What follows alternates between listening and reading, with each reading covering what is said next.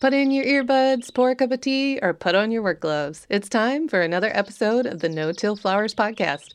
As always, I'm your ever curious host, Jennie Love.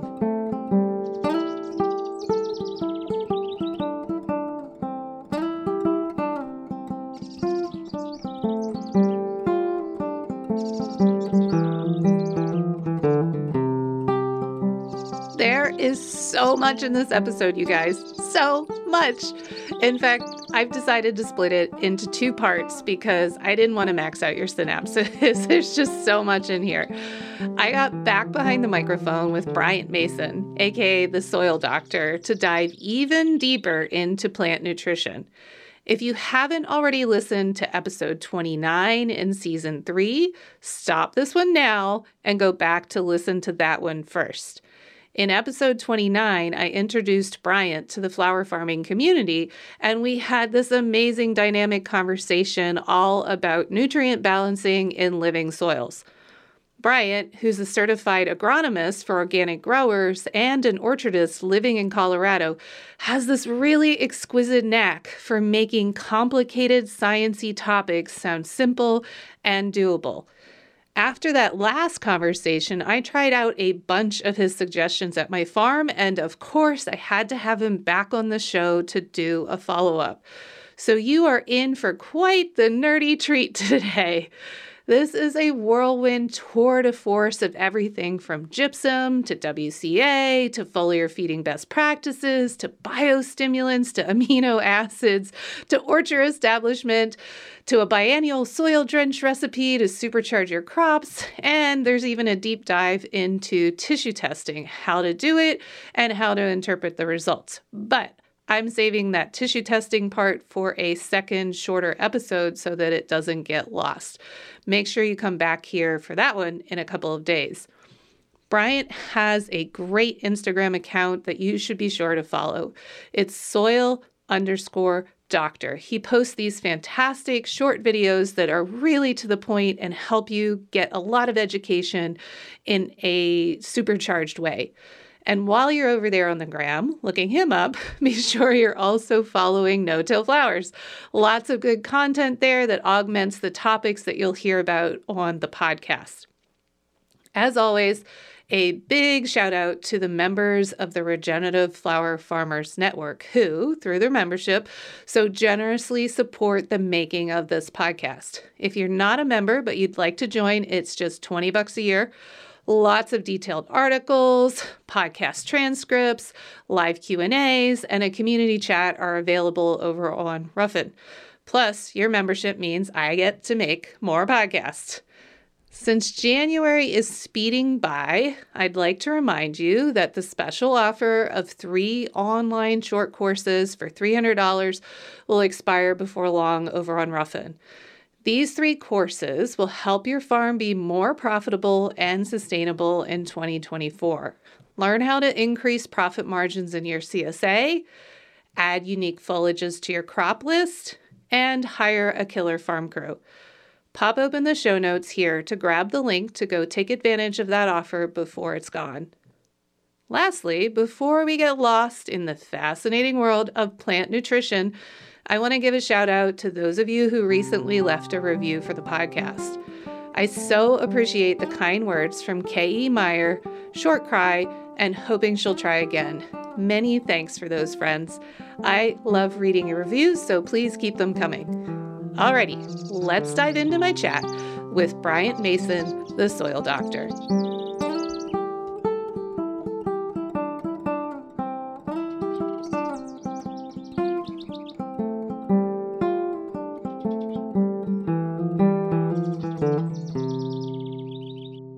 Thank you for coming back on to talk to me about more nerdy plant nutrition and soil health topics because you were so popular the last time. So, welcome back, Bryant.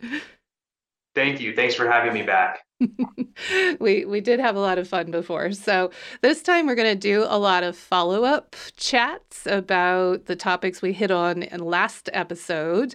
Um, just because I implemented a bunch of the stuff we talked about and tried a lot of the things that we talked about. And I know that you have your own farm and orchard. And so you've been doing some things as well. So I think both of us both of us have learned a lot over the past season and it'll be fun to see the follow-up. So we're going to start with gypsum, um, the holy grail. At least it has been at my farm. so last episode you told me to pile on the gypsum, like tons of gypsum.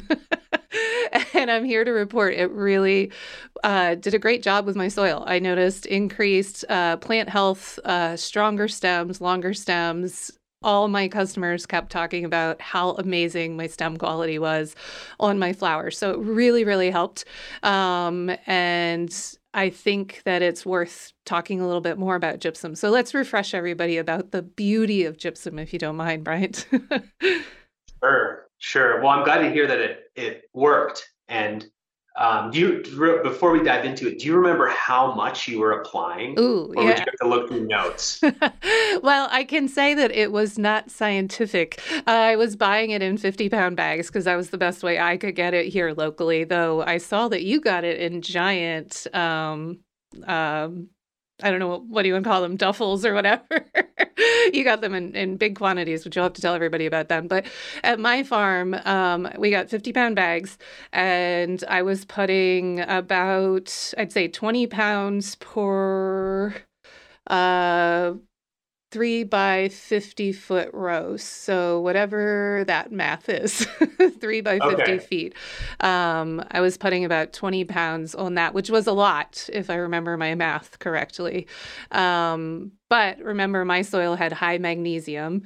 Also, that's the field soil has high magnesium. It's definitely helped with that. And then the greenhouse soil had high soluble salts. So I was trying to really drive that salt off of the particles um, and noticed a, an exceptionally good response to that in particular. It really helped. So, yeah.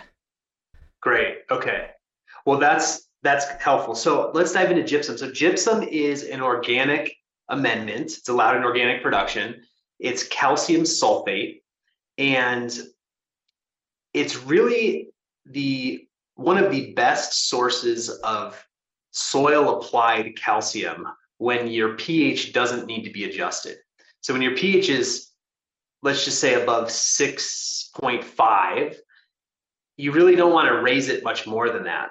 If it's below six, it's always a good idea to lime I'm actually a fan of a product called Wollastonite because it, hmm. it's calcium silicate. It puts upward pressure on the hmm. pH and it provides available silica for plants, which is a non-essential but extremely beneficial nutrient, especially for disease suppression. But once the, the pH is above 6.5, gypsum is really the best bet for soil applications. It's used across agriculture, across almost every single horticultural crop for calcium and for sulfur. Um, and sulfur is actually another very important nutrient we can talk about at some point. So, gypsum, as long as I've been a consultant and as long as I've been growing, gypsum has always been a fairly popular amendment. Um, and I guess the, the, the major reasons that growers apply gypsum are um, fruit quality in orchard production, stem strength, and eliminating hollow stems in cannabis mm-hmm. production. But I think most people miss the fact that calcium also is involved in dozens of other physiological functions that just lead to greater all around plant health from hormone production and messaging, internal signal messaging inside of the plant to disease suppression, um, internode spacing. So you get more internodes per um, unit of stem length, all kinds of things, root growth, root size. And um, nitrogen so uptake, many... right? Does it also impact how much nitrogen can get absorbed into the plant, or at least some process of of processing nitrogen in the plant? You're probably right. I, I don't I don't even know all the physiological functions. it's involved in essentially everything. I mean, right. and a lot of yeah. these nutrients are. A lot of these nutrients have a couple very specific uses, like molybdenum is essentially it's essential for one function called nitrate reductase. But these other macronutrients are involved in just dozens of functions mm. and they all work together. Yeah. Yeah. Every time something moves across a membrane, there's protein channels. Physiology is very complicated. But yes, you're probably right about that. Um, so gypsum is is applied liberally. And I remember our last conversation. I, I remember you being a little shocked at the rates. Yeah, and how much? right. Yeah. I was like, there's no way you can do that. That is going to throw something off balance. right. And I'm here to say I just dumped the stuff on like so much this Oh, yeah. past year. it was fine. yeah. So the reason for that is because unlike a nitrogen product, calcium is already um, fairly prolific in the soil, and there's not really such thing as a calcium excess in plants. Hmm. You can easily have too much nitrogen in a plant. Um, you can even have too much potassium, but calcium, you really can't overdo it. But the bigger reason gypsum can be applied so liberally is because the max solubility of gypsum is about seven grams of gypsum per gallon of water, which means that it doesn't, it, it's not, it's it's soluble to a certain extent, but it's not so soluble that it's going to burn the plant or create some kind of osmotic stress on the roots. Hmm. So any gypsum that's applied in excess just will sit as a calcium sulfate molecule in the soil and won't dissolve any further Oh, interesting. um, beyond seven or eight grams per gallon of water. So fertilizers often have the, this something called a salt index, Mhm. and the salt index of gypsum is extremely low because Oh, of that good. low solubility. So it's really not putting any osmotic stress or salt Okay. stress on the plants. Okay. Um, So wait, what so that's happens? the reason- What yeah. happens if you don't mind me asking? Uh, what happens to? So I dumped it on. I definitely probably put more on than is actually soluble, like immediately. So it's just chilling there, like it's just waiting until there is room in the soil solution for it, or like what what happens to the exact, that's exactly right. That's Okay. exactly right. So Okay. the soil solution is, you know, the water in the pore space that the roots uptake. And, um, you know, once that hits seven or eight grams per gallon of water, it'll just sit as calcium sulfate. It'll just hang out. And then as soon as a calcium ion is removed from that solution, it, another ion will be released. And this is all equal, Oh, wow. equilibrium stuff. But so, yeah, as soon as the plant uptakes it or it leaches out or it, it, some kind of organic reaction happens and the concentration gradient goes down, it'll just release more um, to reach equilibrium. So Oh, there's these soils the, the with the where the parent material, and this is various places in the country, the parent material is has a lot of gypsum in it naturally, and that's undissolved in um, I wouldn't say insoluble, but non-soluble gypsum minerals. So that's the other way to think about applying gypsum is there's soils where there are tons and tons, I mean hundreds of tons of gypsum per acre. So Wow. there's a lot of plants that grow very happily Right. in parent material that's gypsum, so you can't really over apply it. Okay, that's good to know. But then, is there a certain point, like, you know, because we don't want to spend too much money on things we don't need to spend too much money on when we're farming? yes. Is there a certain point where I'm just being stupid if I keep buying it and putting it on? That is that, in my opinion, that's what should limit rates is Okay. is budget. So I think um, a healthy and effective rate that's that's not going to break the bank is a ton per acre. Um, as a reminder, you divide if you if you want pounds per thousand square feet, which is probably more relevant to most of Yeah. your yeah, um, to us, listeners, to you can just divide that, yeah, that that ton per acre by 44, and that gives you a rate per thousand square feet. So uh, I think it's 45 pounds per thousand square feet. And but just for for a little bit of on the budget component, um, in apple production in Honeycrisp. So let me give you three examples of gypsum use, just real quick, and that I've worked with. Um, Honeycrisp apple growers.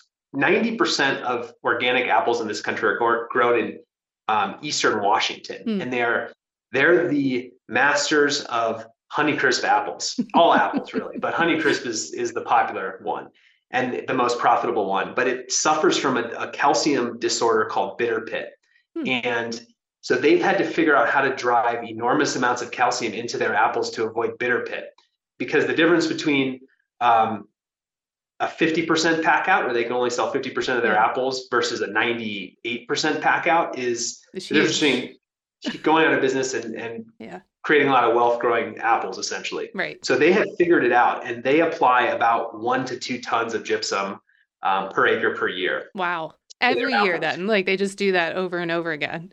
Over and over again. Wow. And the reason they do that is because the value of the crop going from 50% pack out to 95% pack out easily pays for that 10 to 100 times over. Um, So if you're if, so the argument is if you're growing a high value crop and a ton per acre of gypsum is going to improve crop quality, yield, shelf life, anything that you get compensated for, it's more than worth. It's it's very very worth yeah. it. Yeah. Um, it's usually about ten bucks a bag for a fifty pound bag, Yeah. maybe more now that Yeah. things are more expensive. Um, in cannabis production, rates are much much higher. People apply often one gram of gypsum per gallon of water, and they just do it every single time they water. Um, some growers apply five tons per acre outside. That's kind of an old school. That's crazy. That's so So much. my recommendation is two tons an acre, one Okay. to two, which is you know you're kind of in that range. It's and that's because for what you're saying, it's if you just if you do it every year, you don't want to necessarily apply four tons per acre. yeah. Um, so yeah, I think one to two tons per acre is a really good healthy application. And then if you want to apply more mid-season, you can top dress it or you can fertigate it depending on how you feed. Yeah, and I was supplementing with WCA, which we will talk about in just a second. But before I get off gypsum, I wanted to mention, or just calcium in general, um, the reason it's so valuable to cut flower growers such as myself and the listeners, most of our listeners, is the stem quality, which I'm sure is um, pretty much in line with cannabis in that hollow stems of particular crops, which you and I have talked about, Bryant, things like stock and campanula and snapdragons, hollow stems on those particular uh, crops is a real problem because they tend to uh, snap and break over, break over, and they're just not a high quality product if they have a hollow stem. And those three crops in particular are ones that I've noticed a big difference on once I started increasing the calcium. Um, flush into the soil and also calcium fertigation and foliar feeding. So that is I think one reason uh, for flower farmers to just dump on the gypsum if there's no harm in putting it there, except that it is like it will eat into your budget eventually, but uh, put as much on as you can, I guess, because it's also not going to go bad, right? From what it sounds like you're saying, it if I dump a bunch of it on, but it doesn't get used right away by the plant, it's just going to be there for the next flip of the bed, like whatever goes into that bed next, right? As long as it's not leaching. So in, in Mm. environments where there's a lot of precipitation, um, let's just say more than 30 inches per year, you can leach it out of the soil um, because Okay. the the soil doesn't necessarily. A lot of soils with don't necessarily have the ability to to hold it. Okay. Um, so that's one reason. That that the other thing is I I'm, I don't know all flower species. If there are any that are particularly salt sensitive, I wouldn't necessarily necessarily apply it at two Mm. tons an acre. Oh, Um, interesting. Wait, from- can we tease that apart? So what Yeah. it, I thought I if I was hearing right, like gypsum's fairly low in salt, but there is enough soluble salt that it will eventually kick into something. Is that what you're saying with that? Yeah, even though the salt index is low, salt sensitive crops are very sensitive. So, Mm, um, yeah, it still it still will spike salts because at seven grams of solubility per gallon, it still puts a lot of ppms of sulfate and calcium ions into the solution, and it increases um, soluble salts. Most people are more familiar with the term EC, electrical conductivity. Soluble salts and EC are synonymous. The lab reports Logan Labs reports soluble salts, but it's just an EC measurement. So Okay. when you apply gypsum, the EC of the soil will go up. okay. Um, it's just not nearly as much as if you applied the an equal quantity of really any other Right. fertilizer of any kind. So, um, but yeah, I mean, it still is. It still will increase the the soluble salts, and so really sensitive crops, you just Hmm. want to back off. I'm not saying don't use it. I'd say still use it, but right.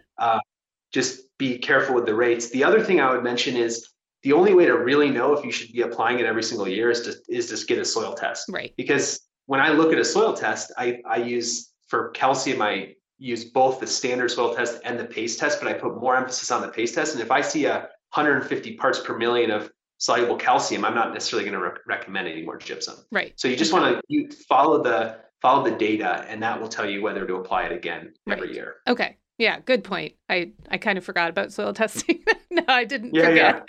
but obviously that would be a great way to understand what we're what we have in the soil. And I did I did paste test with you and and you were great. So for any listeners who are listening, Bryant is available for hire. He does awesome consulting work. Um, and we ran through some of my soil with both the the regular soil test and then a paste test. And that was the first time I had ever done a paste test was the one that you and I walked through together, Bryant and I was fascinated. It was so helpful to have that information in addition to the standard test. And then also, we did tissue testing, or I did tissue testing with crops that were in that soil. so we had this whole spectrum of data to go through, which we're going to talk a little bit about tissue testing in a little bit. But I just wanted to put it out there to listeners that paste testing is sort of next level soil testing and very helpful. I thought it was really great. I'd done lots of soil testing in my career, um, but found uh, the paste test to be really informative. So I'm, I'm glad you pushed me to do one. yeah, thanks. Thanks. And let me add one more thing a lot of biological regenerative growers often ask the question, which is a really good question. shouldn't the, the soil be providing this calcium naturally? Mm. Shouldn't there be enough calcium on the clay colloid if the balance is right? And um, and further, maybe biology is mineralizing and making calcium available, and that is all true to a certain extent. But one thing I was thinking about with flowers, which I think about with cannabis, and which I think about with peaches, is that these these crops were bred in high nutrient environments. When I think of flowers, I, and this you you mm-hmm. surely know more about this than I do, but I think about the Dutch. I immediately oh, go to yeah. like the Dutch. Yeah. And they are expert horticulturalists. They are very um, controlled environment, usually not organic. They breed their their mm-hmm. vegetables and their flowers in very high nutrient environments. So mm-hmm. a lot of these genetics, you know, prefer these high nutrient environments. And when we looked at your stock, you said it was one of your best uh, mm-hmm, crops, crops, ever. And yeah. the nutrient levels on your on your um, your paste tests were quite high, mm-hmm. which I really like to see because when I think of a um, you know, I don't know, roses or or dahlias or any of these yeah. big you know big flowers that are just showy and yeah. amazing like i just think that a lot of these actually prefer really high nutrient levels and i think soils oftentimes can't provide the amount of soluble nutrients just through their natural processes. I'd also say that sandy soils or low CEC soils just simply um, can't yeah. can't swing. Same thing with peach production. I mean, I'm trying to I'm trying to grow an enormous amount of fruit on a single acre, and that just takes a lot mm-hmm. of nutrition. So I think there's yeah. a, a, kind of a cognitive bias with organic growers, um, which in one way is really good and really healthy, where less is more. But mm-hmm. sometimes I think that a lot of growers need to um, with heavy feeding crops they need to increase their nutrition yeah and i know i think you and i talked about this before in the last episode or maybe not but uh, with flower production, which is even slightly different than with cannabis production, with with the kind of flower production that I'm doing at my farm, when we harvest, we're taking like the whole plant. There's there's hardly anything left. So there's nothing like really regenerating the soil. Mm-hmm. It's like let's take stock for instance that crop. It is a single cut plant and we take literally the entire plant when we harvest. And so there's nothing left to regenerate the soil. It's essentially a sponge has just taken out lots of nutrients not really mm-hmm. put anything back in. Um, and then we're going to flip the bed and do it all over again. So in that scenario the plant is not contributing very much to the the soil richness. It's just it's just taking it out. So as our job, I think uh, surely our job as growers is to help facilitate returning nourishment to the soil and and and supporting the soil biome in that way because we're certainly taking a lot out of it. So I think that maybe is a little different at least when I think of it.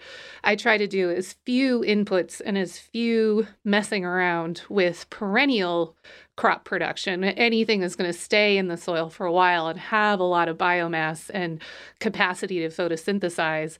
But for those you know, churn and burn annual crops that we grow at my farm, like all oh, yeah. that's doing is just a suck. It's a sucking all the nutrients out of the soil. So yeah, major net loss of nutrients, especially over yeah. time. I agree. Yeah. So, um, all right. So let's. Oh wait, before I forget to ask, because I think at least one person listening right now is going to ask, what does a paste test do that a soil test can't do? Can you explain that in simple English yeah, for everyone? That's, that's, a great question. So a, a standard soil test is, which is what the most common test done at all different labs around the U.S. Um, they're done in, in wildly different ways using different extractions, but the, the commonality between all of them is that they're using some kind of uh, acid, a strong acid extraction that extracts all the theoretically available nutrients from your soil. So these are um, the numbers are fairly high because they're using a, let's just say a, a, a Mehlich 3, that's the, the extractant that Logan Labs uses, has a pH of 2.5. So it's extremely acidic and it, and it looks at sort of the bank account, the savings account of nutrients that will be available over many decades. Um, it's a very crude but helpful measurement. And those nutrients are not available to the plant today or even this year. So a paste test goes to the other end of the spectrum and uses a water extraction and just combines water and your soil to look at what's immediately soluble in the soil solution. The reality is that the um, well, I, I, should say the reality is somewhere in between those two mm. tests. Plants can make nutrients more available through organic acids and root exudates. And so there are more nutrients that are available just in a water extraction, um, but far less than in a standard soil strong acid extraction. So we're using two different soil tests to sort of approximate um, the nutrient availability to plants. And I have found that paste tests, which again, water soluble nutrients, are far more correlated with what's actually happening in the field and what the tissue test results are showing. Mm. So I think the reality is actually a lot closer to a saturated paste test. Okay. And I'll add that when you when you send um, your irrigation water mm. to the lab with your soil, they'll run the paste test with your irrigation water, and I think that uh, replicates that soil solution even closer. So uh, water is never perfectly clean and sometimes it's extraordinarily dirty. So when you combine your soil and your water you can see quite different results than if you just used mm, yeah i think that was one thing i didn't know until you instructed me was to send it in with the irrigation water. And once you said that i was like oh yeah that makes sense because i i have a pretty decent water. Like it's just well water and it doesn't have any major um, imbalances. But say somebody had a, a you know uh, like an iron rich water or something like that's obviously going to change drastically the readout of the paste test. So i thought that was really insightful to send it in with irrigation water. Um, i'm glad you suggested it. Yeah. Yeah. Nice. Okay so now we've talked about gypsum um, which by the way tell us how much you put on your peach orchard this last year because i know you did a big yeah, uh, yeah, application. right. so it's but yeah i should have mentioned this. I tissue tested multiple times and actually did what's called sap analysis multiple times through the season on my peach trees. And I have three acres of uh, two year old peach trees. And I was consistently showing a calcium deficiency. Really? Which bothered me immensely because I know how important calcium is. And um, so it was sort of perfect for me to put uh, this kind of program to the test. So this year I pulled back all of my fabric. I'm going to be planting a cover crop now.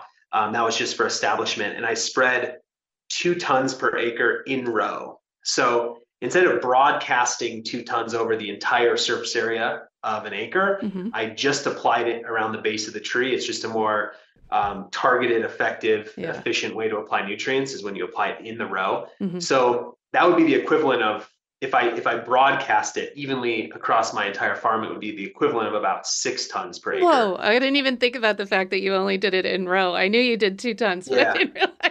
Yeah. I wasn't thinking I mean, about so each, that. Each tree, we went around with um, two thousand pound super sacks. They're, I call them totes. Yeah. Okay. And um, if you're applying this much gypsum, by the way, you can get it extremely inexpensively. A single tote was, I think, seventy dollars. What? Um, and that's two thousand pounds. So yeah. Oh my it's, gosh. It's, Wait, where did yeah, you get it? Like, can you ship? Do you get it shipped, or you got it locally? Yeah, so you can get it out of a, a mine in Utah. If any of your listeners are interested, yeah. I can just connect them to the source. Okay. The issue is freight.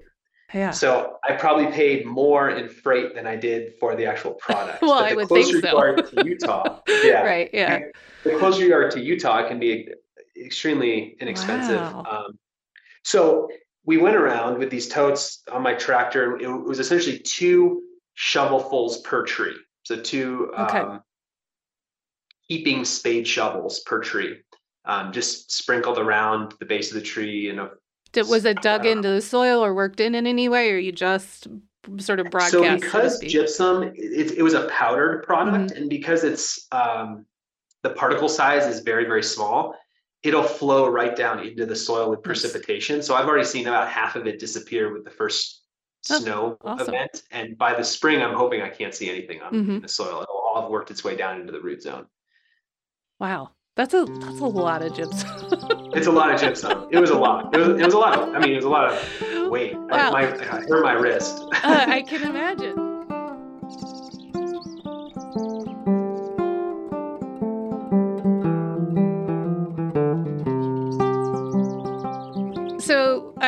Follow up question. A couple. I think I have a couple follow up questions. I gotta. I gotta get my shock uh, shock out of the way here.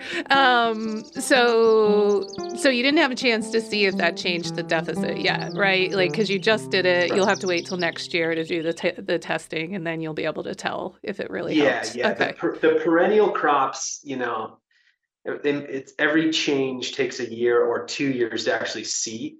Okay. So this year I'm going to repeat, do all the testing, and um, I'm also going to be breaking my farm into two different blocks, and I'm going to do a ton of calcium foliars on one side, and I'm not going to do anything to the other side. And so I'll also be able to compare um, the if if those foliars are moving the needle on calcium as well. So I, I'm kind of have a control and then the foliar yeah, treatment. Yeah, yeah. Oh, I am very excited about that experiment. You know, I'm going to be following up because I want to know all about um, how that. And so works. I'm gonna, and just as a as a teaser, we can talk about this. Um, I'm going to be using. Well, I'm going to. I'm, I have about four different calcium foliar okay. products that I'm that I'm going to be using. Um, one of them, I don't. I, I think I'm most excited and I'd be curious to hear your thoughts about the the Jadam uh, quick oyster shell. Oh, you're gonna make some. Okay. I'm thinking vinegar oyster shell only because the numbers I've seen on that are way higher in, in available calcium oh, than are the they? eggshells. Okay. Um, but anyway, I I'll, I'll, do the eggshells too, but I just I need a lot of eggs to do three right. acres. Right. Um, well, I, I mean, buy a bag of oyster shell flour. I guess that's the question is do you have so I know another farmer um, I was talking to up in Canada. He's he's a broadacre commodity crop grower, and he wants to do WCA, um, the eggshell extract, like on all his heritage grains next year. And so he is thinking of um, partnering with a local food co op uh, or something like that, where he can get, or like restaurant or something like get large scale quantities of eggshells. So there is that option if you feel like doing it. But I've never actually sure. done the oyster extract, but I'm very curious to hear. So yeah. did you get a hold of some to test, or how are you, how are you knowing that the the concentration of calcium is higher in the or- in the oyster. So the only reason I say that is because um, I found a cool database of different plant extracts, ferments, mm. and um, actually a guy you interviewed. Not, I think his name's Nigel. Oh yeah, Palmer. Nigel. Yeah, yeah, yeah. He was on here a couple seasons ago. He's awesome. So he, so he has a. If you go to nigel-palmer.com backslash data, mm-hmm. he's tested a bunch of um, fermented plant juices and vinegar extractions. He's got the oyster shell, the shrimp shells, eggshell. Yeah. Facial hair, interesting. Um, I love Nigel. He's he's he's like us. He's kindred spirits. So, um, but he must have added yeah, some yeah. stuff to that site because he did tell us about that the last time he was on the um, podcast. But there wasn't. I don't think there was that much stuff. It's been two, three years ago now or something. So maybe he's got some extras. And, and it's clear to me. It I wish he indicated what kind of test he was running, but mm. to me it looks like a Logan Lab paste test. No, I think he so, said it was it was paste test. So, um, okay. or at least it was Logan Labs. I'm pretty sure. Okay, so test. so his calcium number for oyster shells is about 6,500 ppm, Whoa. which would be really, really, really, really high, which is uh, amazing. Yeah. Um. So yeah, I don't know. I mean, I, I what I'm going to do is I'm going to I'm just going to make some probably in and test it. April or May and yeah. then test it. Yeah. See what it says. Yeah. So you're planning on getting just oyster powder then and and doing that or are you going to actually do oyster shells? Okay. Oh no, it'd be oyster shell flour. Flour, which yeah. You can get in 50 pound bags. Right. Interesting. So yeah, so by doing it through the extract, it's just going to make it water soluble right away and available to plants right away versus applying the oyster flour is going to take a while to get incorporated into the soil biome. Yeah, yeah and the okay. other thing is my soil pH is 8.2. Whoa. Um, yeah. And it's a whole different conversation around calcium, but we don't have to go into it. The, and so the the solubility of oyster shell flour would be not, it wouldn't it would Not just much. sit as oyster shell flour. It would not Okay. dissolve. Now, if I my if my soil pH was five point eight, I would definitely apply it directly to the soil, along with wollastonite and Mhm. lime and gypsum Mhm. and everything. But Mhm. Um, I need that vinegar to make it available to essentially Right. neutralize all the the carbonates and make it in and liberate the calcium ions. Right. And I'm also applying this via foliar, remember? So Oh, I need right. it to be in form. Yeah. Okay. Yeah. Good point. So, um, let's. Uh, wow. Okay. Keep going with your planned products. I have so many directions I want to go with this conversation, so I'm trying to stay yeah. Well, yeah, I mean, the, the products don't even really matter. Okay. I'm, all I'm, right. I'll just admit, let me just put it this way. I'm a both a believer in foliars and a deep skeptic. And so I'm going to just be applying all the best organic calcium foliars with a hypothesis that it either will work or won't work. So I'm not even differentiating between Okay. which products. I'm not breaking my farm into I'm going to use the Albion calcium foliar here and the WCA here. I'm just going to throw every foliar every single week at one block and Okay. see if they do anything. Okay. And then, are you going to do any fertigation too, or it's just like that area is just foliar? So I'm going to fertigate all kinds of things, but not calcium. not- and the reason okay. for that is I did fertigate a lot of, well, not a lot. I, I tried fertigating um, a lot of solution grade gypsum last season when I identified the calcium deficiency. And with my fertigation system, it's just hard to to apply a thousand pounds of gypsum Mm. through a fertigation system. It's just a lot. So I think it's wh- wh- where I've come to with that is it's way more efficient to apply it as a top dress and water it in hmm as opposed to, I mean, I could only get about 300 pounds per fertigation event, and that would take that would take me all day to like dissolve it and get it get it through my filters and put it through my fertigation system. It could be that I just don't have quite the right fertigation system Mhm. for gypsum, but Mhm. but I'd rather just top dress it. Yeah. Yeah. No, that makes sense. Totally. So, okay. Then let's do where are we going next here? Uh, let's talk about foliar feeding in general. And you mentioned how you need that acid, that vinegar in the oyster flour extract to bring out the calcium. So let's talk about the fact that you taught me something uh, that I didn't know about foliar feeding when you were um, helping me with my stuff. Is that it's good to have an acidic level in your foliar feed to help the plants absorb nutrients. So can you uh, spell that all out for our listeners, please? Sure, sure. So yeah, so this year I was I took a uh, I think it was like a 15 hour foliar class um, that went deep into maximizing foliar sprays. It was primarily uh, targeted to grain, large uh, Hmm. grain producers who are not organic, um, but are trying to increase their nutrient use efficiency through foliar, specifically nitrogen. The class was on nitrogen foliars, Hmm. but there were a few rules of thumb that a body of scientific literature has sort of come to to agree on regarding foliars, and that is that the the highest uptake efficiency in a foliar is a, is when the foliar spray is around five to five point five Hmm. with as a pH. That's ideal. A max of 6.0. Um, so that's one tip. So every time when I mix foliars, my process is I make a list of everything I want in a foliar, and I I start applying each product at the at the rate I want it until I hit an EC of about 1.5 would be my max. It can and that's pretty so that the ideal EC is 1.5 to 3 Okay. microsiemens per centimeter. So if you have like an EC meter, you can Mhm. stick it stick it in your solution and, and test the EC.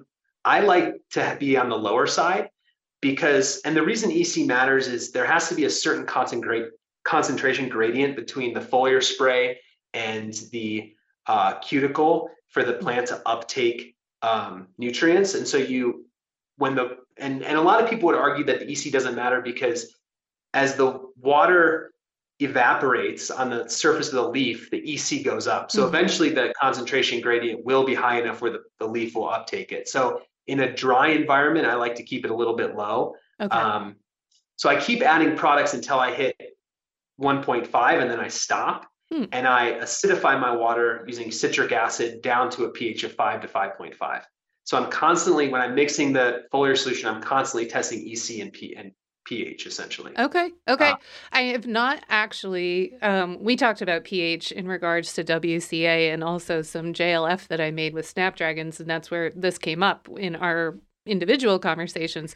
Um, but here I'm now going to say that I've never actually thought to test the pH of my tank mix, like what it ends up being like mm-hmm. at as the product that goes on the leaf. So I am now going to go get myself a pH meter and test yeah, the pH. Yeah. I'll just say pH is way more important than EC too. I would guess that your EC is going to be very low at the rates mm-hmm. you're applying, mm-hmm. and that's okay because again, it'll just sit on the leaf and evaporate until the concentration gradient is right. is high enough, and then it'll take it. Now, the other thing to, to note is there's multiple different uptake mechanisms into a leaf. Most people are familiar with stomata, mm-hmm. and stomata there doesn't need to be a concentration gradient. It's like a you know a mouth yeah, trap door that it gets into. Yeah, trap yeah. door. Mo- yeah. I will say most stomata are on the underside mm-hmm. of leaves mm-hmm. um, in dicots, which are all the plants we're growing. That's pretty much everything part. we grow.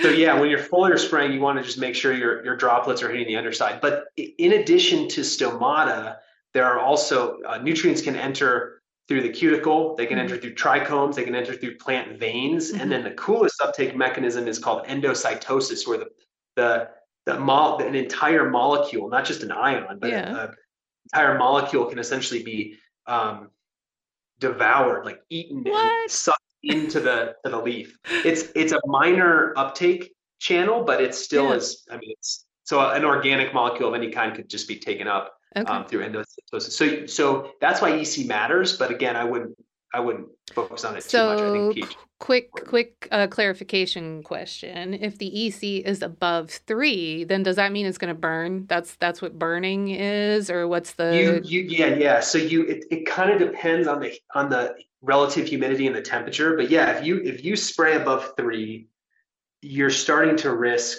um, burning. Uh, oh, it also depends on pH. So, for example, okay. this year I went out and hit a single tree with iron sulfate, um, and the pH was like four or three point five. I have notes on this. It was really low, really okay. acidic. Okay. Foliar, and the it was above 3.0 EC, and it it burnt the Ooh. leaves. Um, luckily, with my experience with foliar foliars is even if you burn the leaves, which is um, called phytotoxicity, mm-hmm usually it grows right out of it. Okay. Like it doesn't really slow the plant down. So if you if you accidentally mess up with a foliar, just th- think of it as a learning experience. And, yeah. Um, but yes, to, to your to your point, that's where you get into you start playing with fire a little bit. Okay. And did you intentionally spray that one peach tree with that, or it was an accident? yeah. So this year I was doing I would label trees and do different foliars, right. just messing around. Yeah, I was just yeah. trying to find a workaround for buying an expensive iron amino chelated iron product. And so I just thought, well, why don't I do iron sulfate? And I just, it wasn't that I was trying to, I just forgot to look at the pH. Right. Okay. Gotcha. I was just curious if you're a mad scientist, which I suspect you actually are, but not in that well, particular try, moment. Yeah, yeah, yeah. try not to harm your let. Me, let me add one more thing about, about foliars. The, the biggest takeaway from this this course was the, the the best thing you can do is make sure every single foliar has a source of carbon in it and ideally multiple sources of carbon. So mm. when I say carbon, I need humic acid, fulvic acid, amino acids, molasses, kelp, citric acid, liquid fish hydrolysate, a, a, compost extract or a plant extract. So those are the common like soluble sources of carbon. And the reason for that is um, twofold. One, it, it, can chelate nutrients and increase the uptake efficiency. Um, but also there's a metabolic effect that happens when the plant uptakes carbon with nitrogen. So this is specifically for nitrogen that that mm-hmm. massively increases nitrogen use efficiency. Ooh. And um, this is what the the large sort of commodity growers were most interested in yeah. is how can they reduce their nitrogen inputs by applying their nitrogen with carbon, mm-hmm. um, which I think most organic and regenerative growers sort of are doing anyway with your plant extracts and things. But, yeah, but I don't uh, think we know we're doing that. So I think exactly. it's I think it's important to acknowledge yeah. that that's what we're doing. but luckily, it's baked into organic production for the most part. Mm-hmm. Is like all of the majority of organic products, besides gypsum and potassium sulfate and Epsom salt. Um, and some of the micronutrient sulfates. Everything else has carbon in it, mm-hmm. so it is to a certain extent baked into the to the program into the formula. But, but I guess what I would say is I add fulvic acid to every single foliar spray. It, okay. it, it also acts as a penetrant, so again, increased uptake efficiency in foliars, and it's just another source of carbon and chelation and mm-hmm. biostimulation. So mm-hmm. um, carbon is critical. Okay, that that's uh, it's really good detail to know. I like that level of detail, like that granular knowledge is so valuable to just helping us, you know, be citizen scientists to understand what we actually do as growers. Uh, one of my follow up uh, comments, points, questions, I don't know, is two things. So I use a lot of vermicast extracts in all of my foliars. Like that's just always awesome. in the foliar. So that's a carbon source, I would assume. It's, yes. Yeah. Exactly. Okay. A really good one. A really yeah. high quality okay. one. Okay. So that is a good one to use for those that don't want to buy in a product. And then I've been using amino acids lately as a nitrogen source in foliar feeding, thanks to right. our previous conversation here. Um, so, I, so now I realize that's also not just nitrogen, but a carbon source in my foliar mm-hmm. feeds, which probably helps with that sort of um, what do they call that? Synergy. That's the word. Synergy of all, all, the components. But that leads me now to the next question or just conversation point is we talked about amino acids in the last episode as an alternative, probably better alternative than fish uh, emulsion, which so many flower farmers use. And then I know you've learned some more things about amino acids since the last time we talked in terms of what's the best way to apply it or what it's doing in the plant. So you want to update us on your your new Yeah, knowledge? sure. And I would just I would just kind of caveat that a little bit with I think when you need nitrogen, mm-hmm. I think it's the preferred source over liquid fish. Okay. Um, it when you're trying to target nitrogen, it's just a higher concentration with better efficiency, and you're giving your plants more nitrogen per unit. Um, so I think that that's that's where it's that's where I can say it's you know specifically certainly preferable. Liquid fish has a has a really important role in as sort of a it's a it's a more broad spectrum liquid fertilizer and i think it's extremely biostimulating to biology. So there's a classic um, soil drench that's that I'm, i do twice a year in the spring and the fall and and all fruit growers all over the world do this which is essentially liquid fish uh, biological inoculant uh, like a full spectrum biological inoculant and uh, sugar source and a humic acid source. So I'll just go through that again. Liquid fish at really low rates, like okay. No, I don't remember the rates. A few gallons per acre. So okay. Liquid fish, high quality fish. I prefer a product called oceanic hydrolysate. It's really, really high in lipids, in fat. Hmm. Um, it's pretty low in nitrogen. It's only two percent. Okay. And but it's it's made out of salmon carcasses, and you know how ah. fat salmon are. Yeah. They're just it, yeah. the stuff is thick. It's yeah. extraordinarily thick. Probably stinks so, to high heaven. oh yeah, oh yeah, they all do. Um, so yeah, liquid fish with a biological inoculant, a microbial inoculant, can we can we talk about what what exact could that be vermicast extract or what what's a bio? Absolutely, okay. that could that's a great option. I mean, okay. most of the, most of these growers doing this are are very large growers and they're not making their own compost, right. so they're using something like uh, Tainio Spectrum, um, which is just a, a, like a powdered inoculant. Okay. But if you have a good vermic a, a good vermicompost, that's far yeah. that's okay. way better. Okay. Um, and then a sugar source, which is usually molasses. Molasses. Okay. Yep. And a humic uh, a humic substance, which is usually uh, dissolvable humic acid. Okay. And a soil drench with that in the spring and the fall works wonders hmm. to soil structure, and that's mainly through the bio just the, the explosion of, of biology. So And that's best. And that- and that's best on like woody shrubs, like orchards, things like that. That's not like Any- something in annual production, or you think that's even good for annual? Oh yeah, and, and, and annuals too. I mean, Okay. it's like such a good way to wake up your soil and to, Okay. to put it to, to rest in the fall. So it's used really as kind of like a, a biological feed, and then, then when Mm-hmm. the biology explodes, it mineralizes all kinds of existing nutrients in the soil Mhm. and creates a flush of nutrients. So it's a second order effect. So if you apply, um, let's just say 20 pounds per acre of nitrogen through liquid fish, you're going to get way more than that because the biology then mineralizes organic matter and um, right. crop residue, Yeah. and so it's it's very biostimulating. The the other yeah, and and and that I guess the other main use in tree fruit production is just fertigating liquid fish, and it again, like what I just said, it, it Right. creates this sort of second order effect of nitrogen release. But if if you that it, again, it, it's a very broad spectrum product, and so I think if you're just trying to target nitrogen, and more specifically, if you're just foliar feeding, hmm an amino nitrogen is preferable. Okay. Um, but to answer your question, sorry, that was a tangent. no, I love about- that tangent. That's the that's the good stuff right there. yeah, about amino acids, the science has sort of shown that a diversity of different nitrogen is preferable for plant metabolism. So there's nitrate, there's ammonium, and there's amino acids that can all be uptaken by the Mhm. plant. They're different forms of nitrogen that have different effects.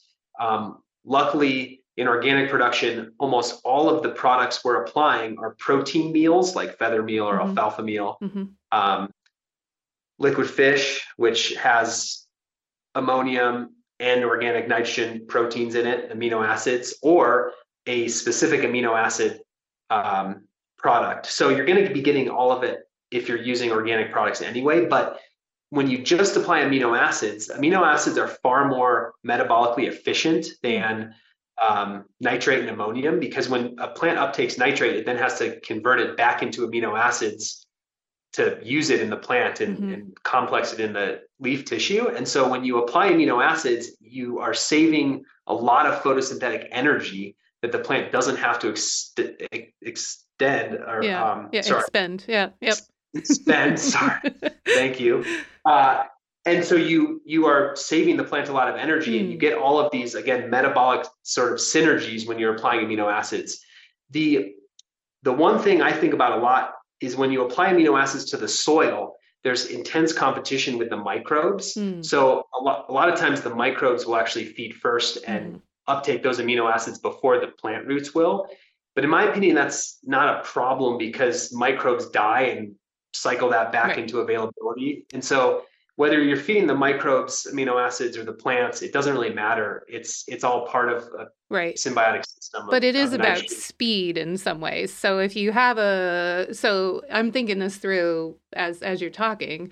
Normally if I saw a a, a pretty intense nitrogen deficiency in my plants, um, I would be putting some blood meal on. That was my in the past, you know, uh, emergency band-aid nitrogen trick.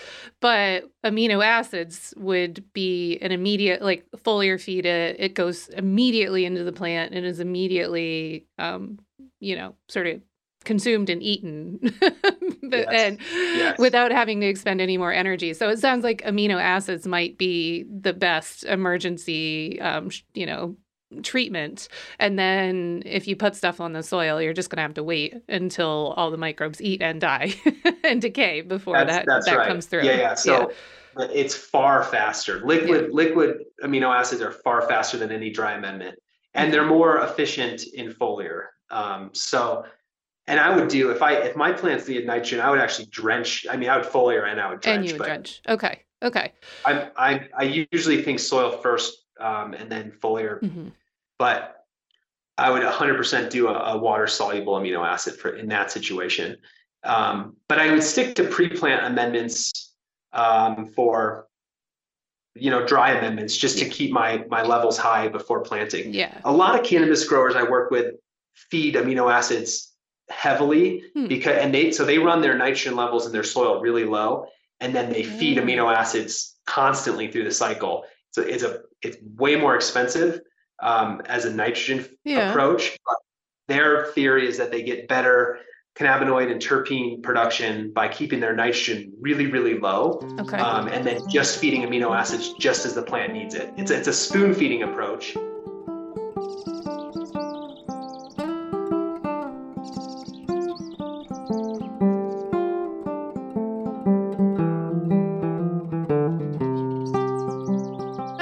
Question about that. So, one of the pests that a lot of particularly winter grown crops are susceptible to, which is the, the most equivalent to cannabis, you know, um, production in my, you know, my limited experience here, but is aphids. And it's usually they're coming on to flowering crops like we grow, ranunculus, anemones, all those things, is because they're attracted to the rich nitrogen source.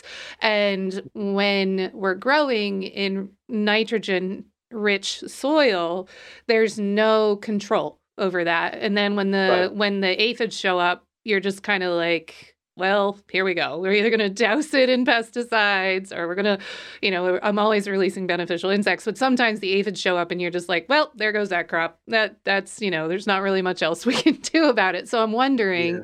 if the spoon feeding approach would actually be better indoor like in an indoor high high end so to speak um crop cycle in greenhouse production for cut flowers so that maybe then we could we could avoid the aphid pressure. What do you think? I know that's probably like a total yeah, like well yeah i mean two thoughts. One is if, if you're trying to reduce the nitrogen status of your plants or ha- or take more control and you're confident that that will help your aphid pressure then hmm. that is 100% a better approach. Okay I don't know. So, I'm yeah. not confident. I'm just curious. That, so, that, so then my second point is there's no doubt that that the nitrogen status of plants affects aphid populations. Mm-hmm. I've I've always sort of known this, but I've never been able to pin down exactly how.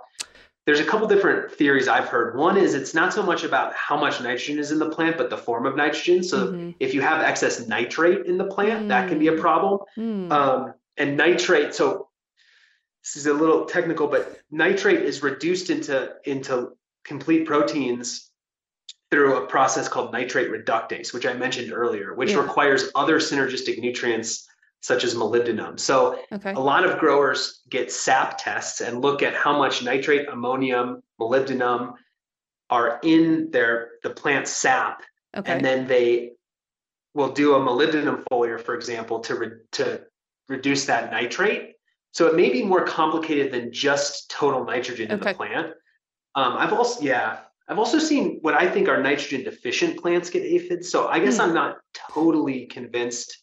Well, if we go to, so there was a podcast episode a while ago um, on here with Tom Dykstra, who, Dr. Tom Dykstra, who is the guy who's pushing Brix readings as like an indicator of pest pressure and which pest and everything. A really fascinating episode. Everybody should listen to. Um, so if I if I channel um, Tom, he's probably going to say, "Well, your Brix numbers are low," and and it's just like anytime the Brix numbers fall really low in any plant, in terms of like you're saying, you've seen unhealthy plants also have you know that have nitrogen deficiency also have aphids on it. That could just be like those plants are just struggling and pests nature's cleanup crew. They're just going to come in and find whatever they can find. But the the aphid pressure I'm thinking about specifically is on very lush, healthy looking plants, uh-huh. particularly like ranunculus is the biggest one for us um, flower farmers. And it'll just be like overnight, suddenly they're just carpeted in aphids um, is worst case scenario. And i'm thinking in that in that instance i've always thought it's just that there's too much sort of soft fast growth that's happened and the cell structure is very weak. Um, and so that piercing mouth part of the aphid is just able to get right into there and yeah. just suck the juice out and they're loving all the sugar they're loving all the stuff that's coming with it. And so in that case my what I had I this is not scientific. For the record, everybody listening, this is not scientific. but one of the things I was trying to observe and was curious if it, would, it would help this past year in my greenhouse was applying WCA, which is water soluble calcium from KNF, which we will talk about.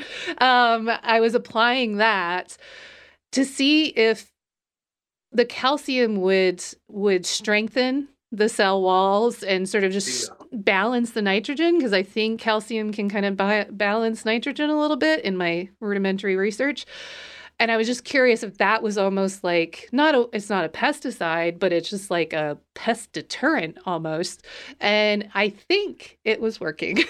but again, there's so many variables yeah. in nature. Well, it's funny because before, before you even brought that up, I was yeah. thinking, what about calcium and silica? Because cell Ooh, wall. Silica, I need to try. Yeah, yeah, yeah. Good call. So yeah, I mean, when I when I think cell wall strength, I think calcium and silica. I mean, when it comes to like powdery mildew, for example, yeah. If you push calcium and silica and boron high mm-hmm. enough, it'll strengthen cell walls and prevent the fungal hyphae from puncturing the leaves. Yeah. And it could be totally similar with um, the with aphids. aphids. Yeah. And I think your intuition's right around the nitrogen thing. I mean, yeah. I think that and so to answer your question, yeah, if you want to if you want to have more control and reduce that soft succulent tissue mm-hmm. And just and a lot of it's a timing thing. It's like when the aphids when it warms up and those aphids come out and your plants are just too lush. Yeah, and yeah I would pull back on pre-plant amendments and feed when just as your plants need it. And luckily, nitrogen, unlike a lot of other nutrients, it's it's a very visual thing. Like the mm-hmm. best nitrogen management, I think, you just do with your eye. Yeah, just watch. Yeah. You can see when your plants want more nitrogen. Um, I mean, you don't want to let, let them get too acutely deficient, but yeah. sometimes just the just very subtle color differences mm-hmm. are how you can manage nitrogen a lot better. Mm-hmm. Mm-hmm. Yeah, I, I it'll take me a few years to test this out though because my soil in my greenhouse is still so rich. That's the soil we tested and looked at yeah, together, right, and right. it's like, oh my gosh, the nitrogen's off the charts.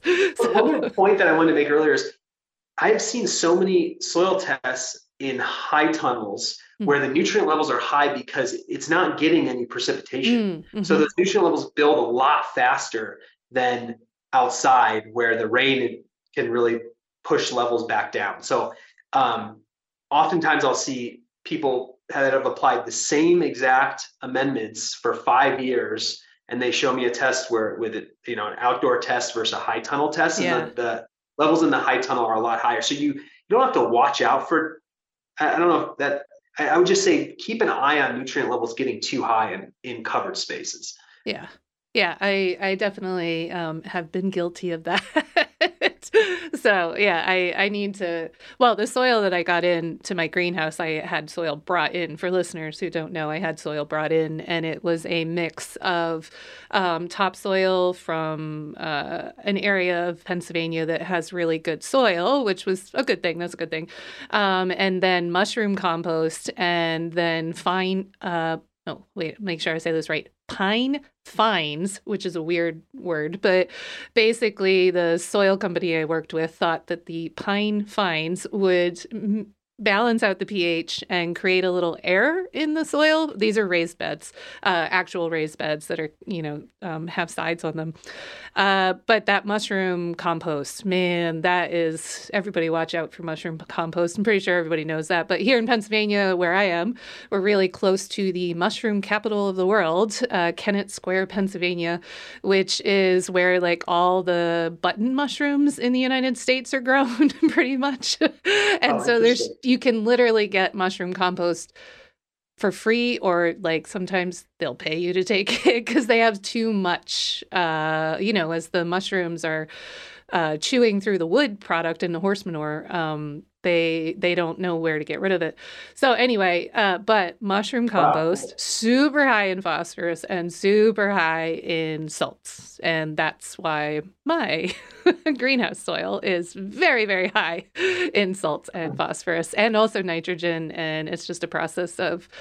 I guess growing stuff to pull it out of of that soil. That's yeah, all yeah, I can, do. Crop it out, and you know, I think again, I think most of your flowers are going to enjoy yeah. those luxury levels. To go back to aphids too, yeah, we're sort of talking about how to approach them with nutrition, which I think is a very holistic. Mm.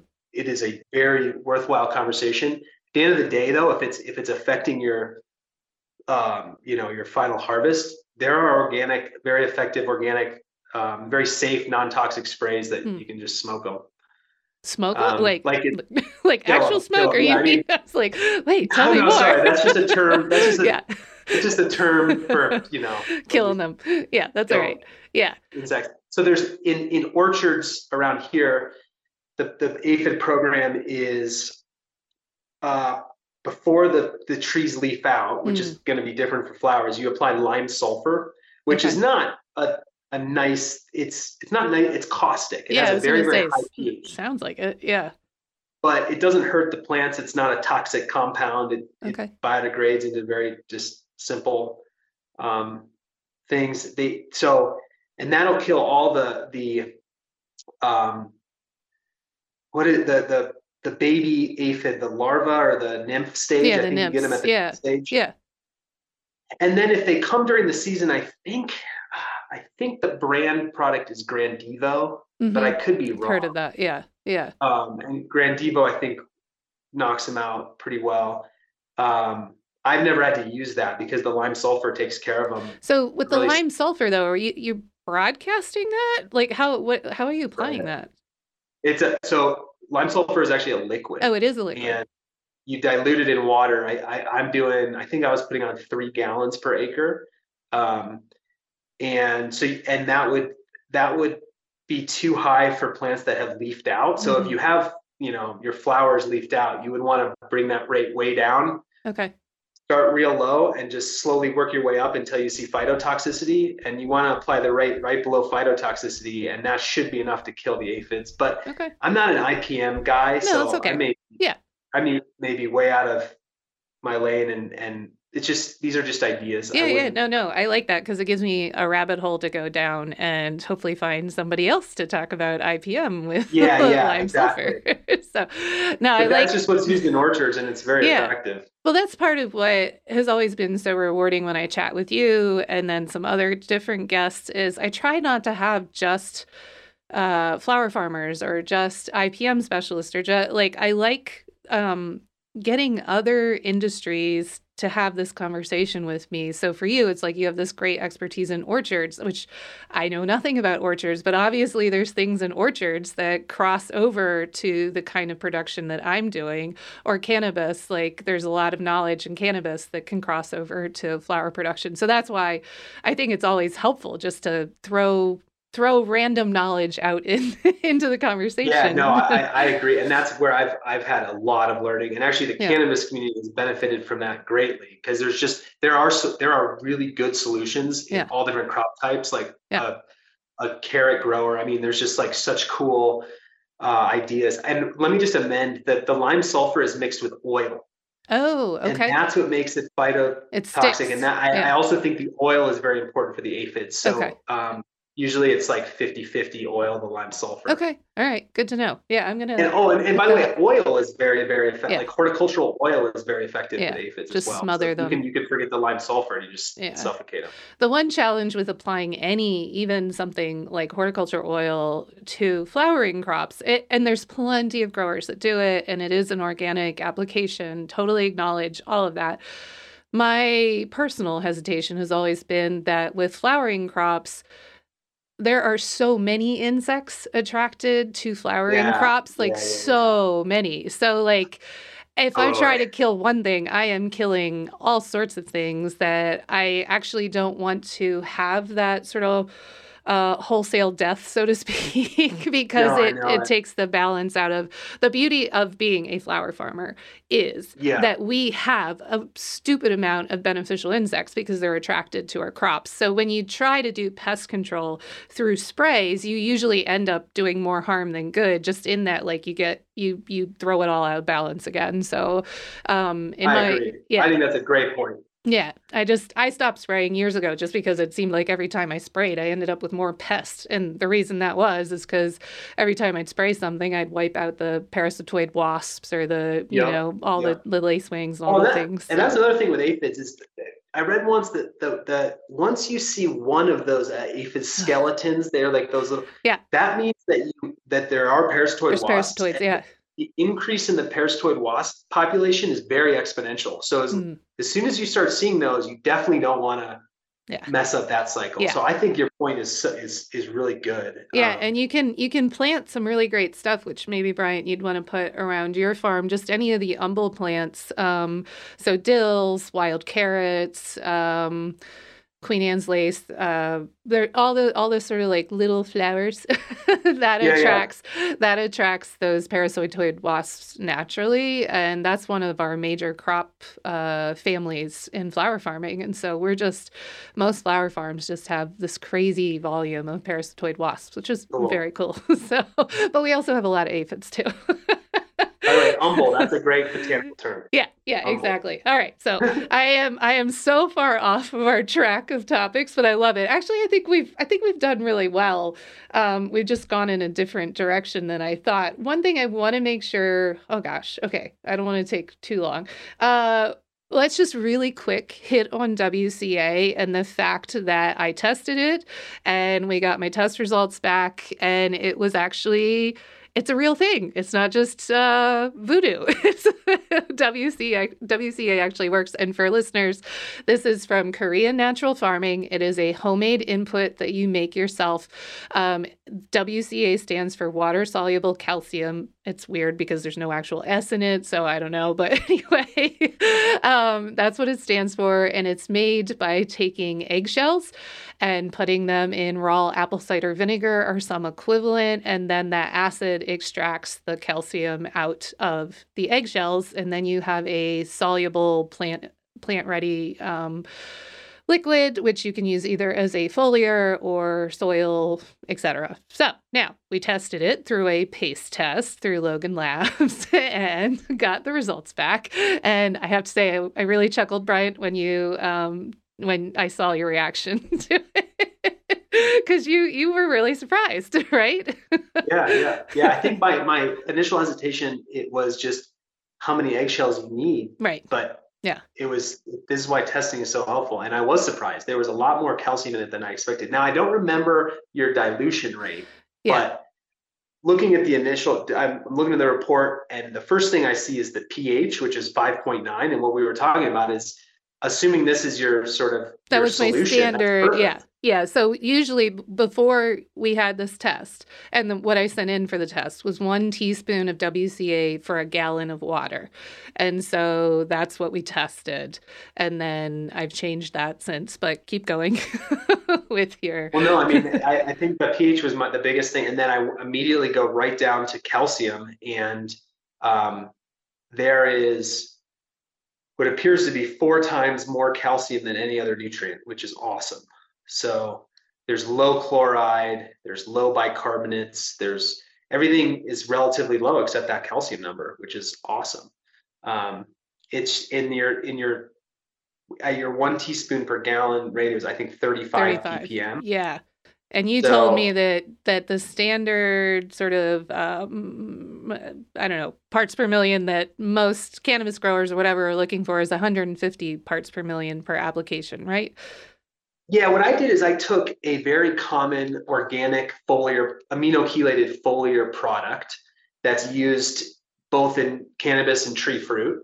Um, it's called Albion Metalosate. And I reverse engineered their rate for an orchard. And what I got was 150 ppm of calcium. Okay. So uh, I didn't. I, I I've been meaning to actually do the same thing, is which is test it and see what it is at that rate. Right. Um, but that's where that's where I got that number. Okay. So then, with that number in mind, that in theory, you know, about 100, 150 parts per million is a good rate of calcium application.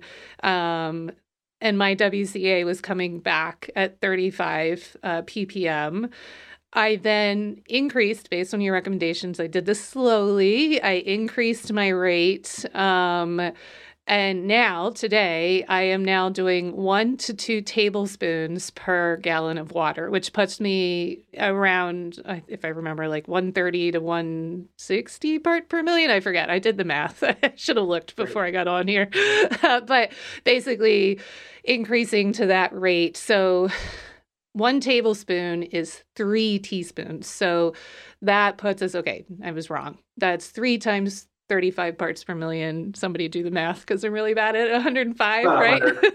yeah. Yeah. So, um, so then um, that was one tablespoon. And then uh, if you go to two tablespoons, then you're getting a little bit higher than the 150. But um, so it just depends what crop I'm feeding, what what issue I'm trying to address um, as to how much I'll put in there.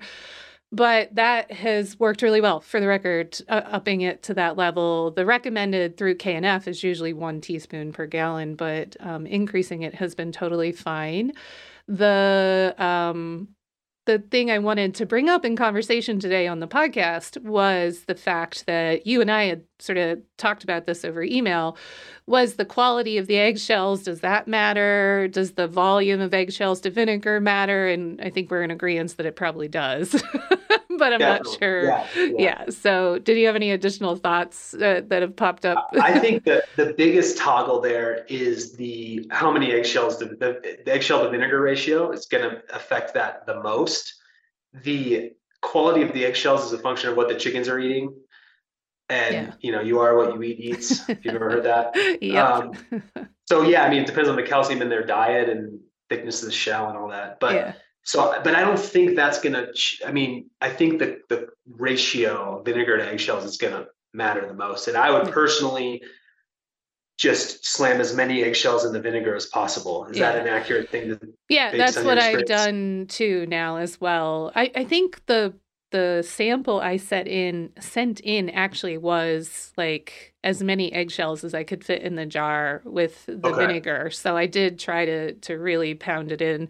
Um, but now, yeah, anytime I've sort of skipped the KNF KNF recommendations, which I at this point totally forget. But KNF actually tells you like this many ish eggshell, eggshell ratio to vinegar. But now I basically just make mine in gallon glass jars and I fill the gallon glass jar um, about three quarters of the way full with crushed eggshells. Um, I don't fill it the whole way full because if you do, you get this. Uh, old school elementary uh, science project thing happening where it's like one of those volcanoes that happens. Oh, the, no. the the the chemical reaction between the eggshells and the vinegar is quite violent. There's like all sorts of foam spewing everywhere. Uh, so you can't fill it too full. But I do that initially. Uh, and then once the chemical reaction kind of calms down, which takes about a day uh, for it to really settle out, then I will actually add more eggshells to the jar and just kind of it's just like a jar full of eggshells and some calcium in it, and and that's what I've been doing. Um, and yeah, it seems to be working. That's all I have to say. so. Great, great.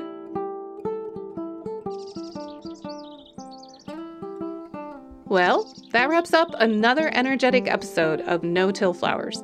Remember, this is a two part episode, so make sure to come back in a few days for the rest of this conversation, during which Bryant and I talk about tissue testing and how invaluable it is for producing a premium crop.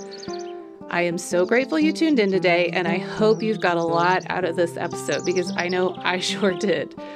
If you like what you heard, be sure to subscribe so you don't miss the next one. And if you have a second, I'd love it if you could rate and review the podcast wherever you're getting it.